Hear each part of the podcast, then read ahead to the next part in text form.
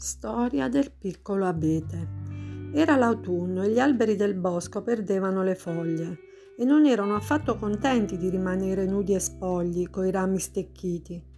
Per questo non badavano al pianto di un uccellino che si trascinava per terra perché aveva un'ala spezzata. L'uccellino si fermò al piede della quercia e le disse Oh, quercia grande, potente, fammi rifugiare tra i tuoi rami un'ala spezzata e il freddo sta per arrivare, può farmi morire. Non ho voglia di essere buona, rispose la quercia. Quando perdo le foglie sono di malumore. L'uccellino si trascinò al piede di un castagno. Oh, signore del bosco, cinguettò, fammi rifugiare in un buco del tronco. Ho un'ala spezzata e non so dove passare l'inverno.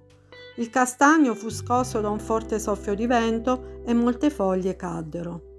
Non sono il signore del bosco, disse. Se lo fossi, proibirei al vento di strapparmi le foglie, ma non ho tempo di occuparmi di una creaturina piccola come te. L'uccellino, sospirando, chiese allora aiuto a un'altra ancora, ma tutti gli risposero di no, perché perdevano le foglie e si sentivano cattivi. Allora il povero uccellino si accucciò per terra e se avesse saputo farlo avrebbe pianto dove vai, povero uccellino dall'ala spezzata? chiese un piccolo abete che ancora aveva tutti i suoi aghi verdi. Non vado in nessun posto, rispose l'uccellino. Nessun albero ha voluto darmi rifugio per quest'inverno.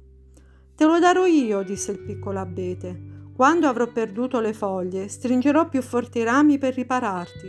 Speriamo di farcela. In quel momento apparve un grande angelo bianco e disse il Signore ti ha benedetto, piccolo albero. Tu non perderai la tua veste verde nemmeno in inverno. Dio premia tutti gli atti di bontà.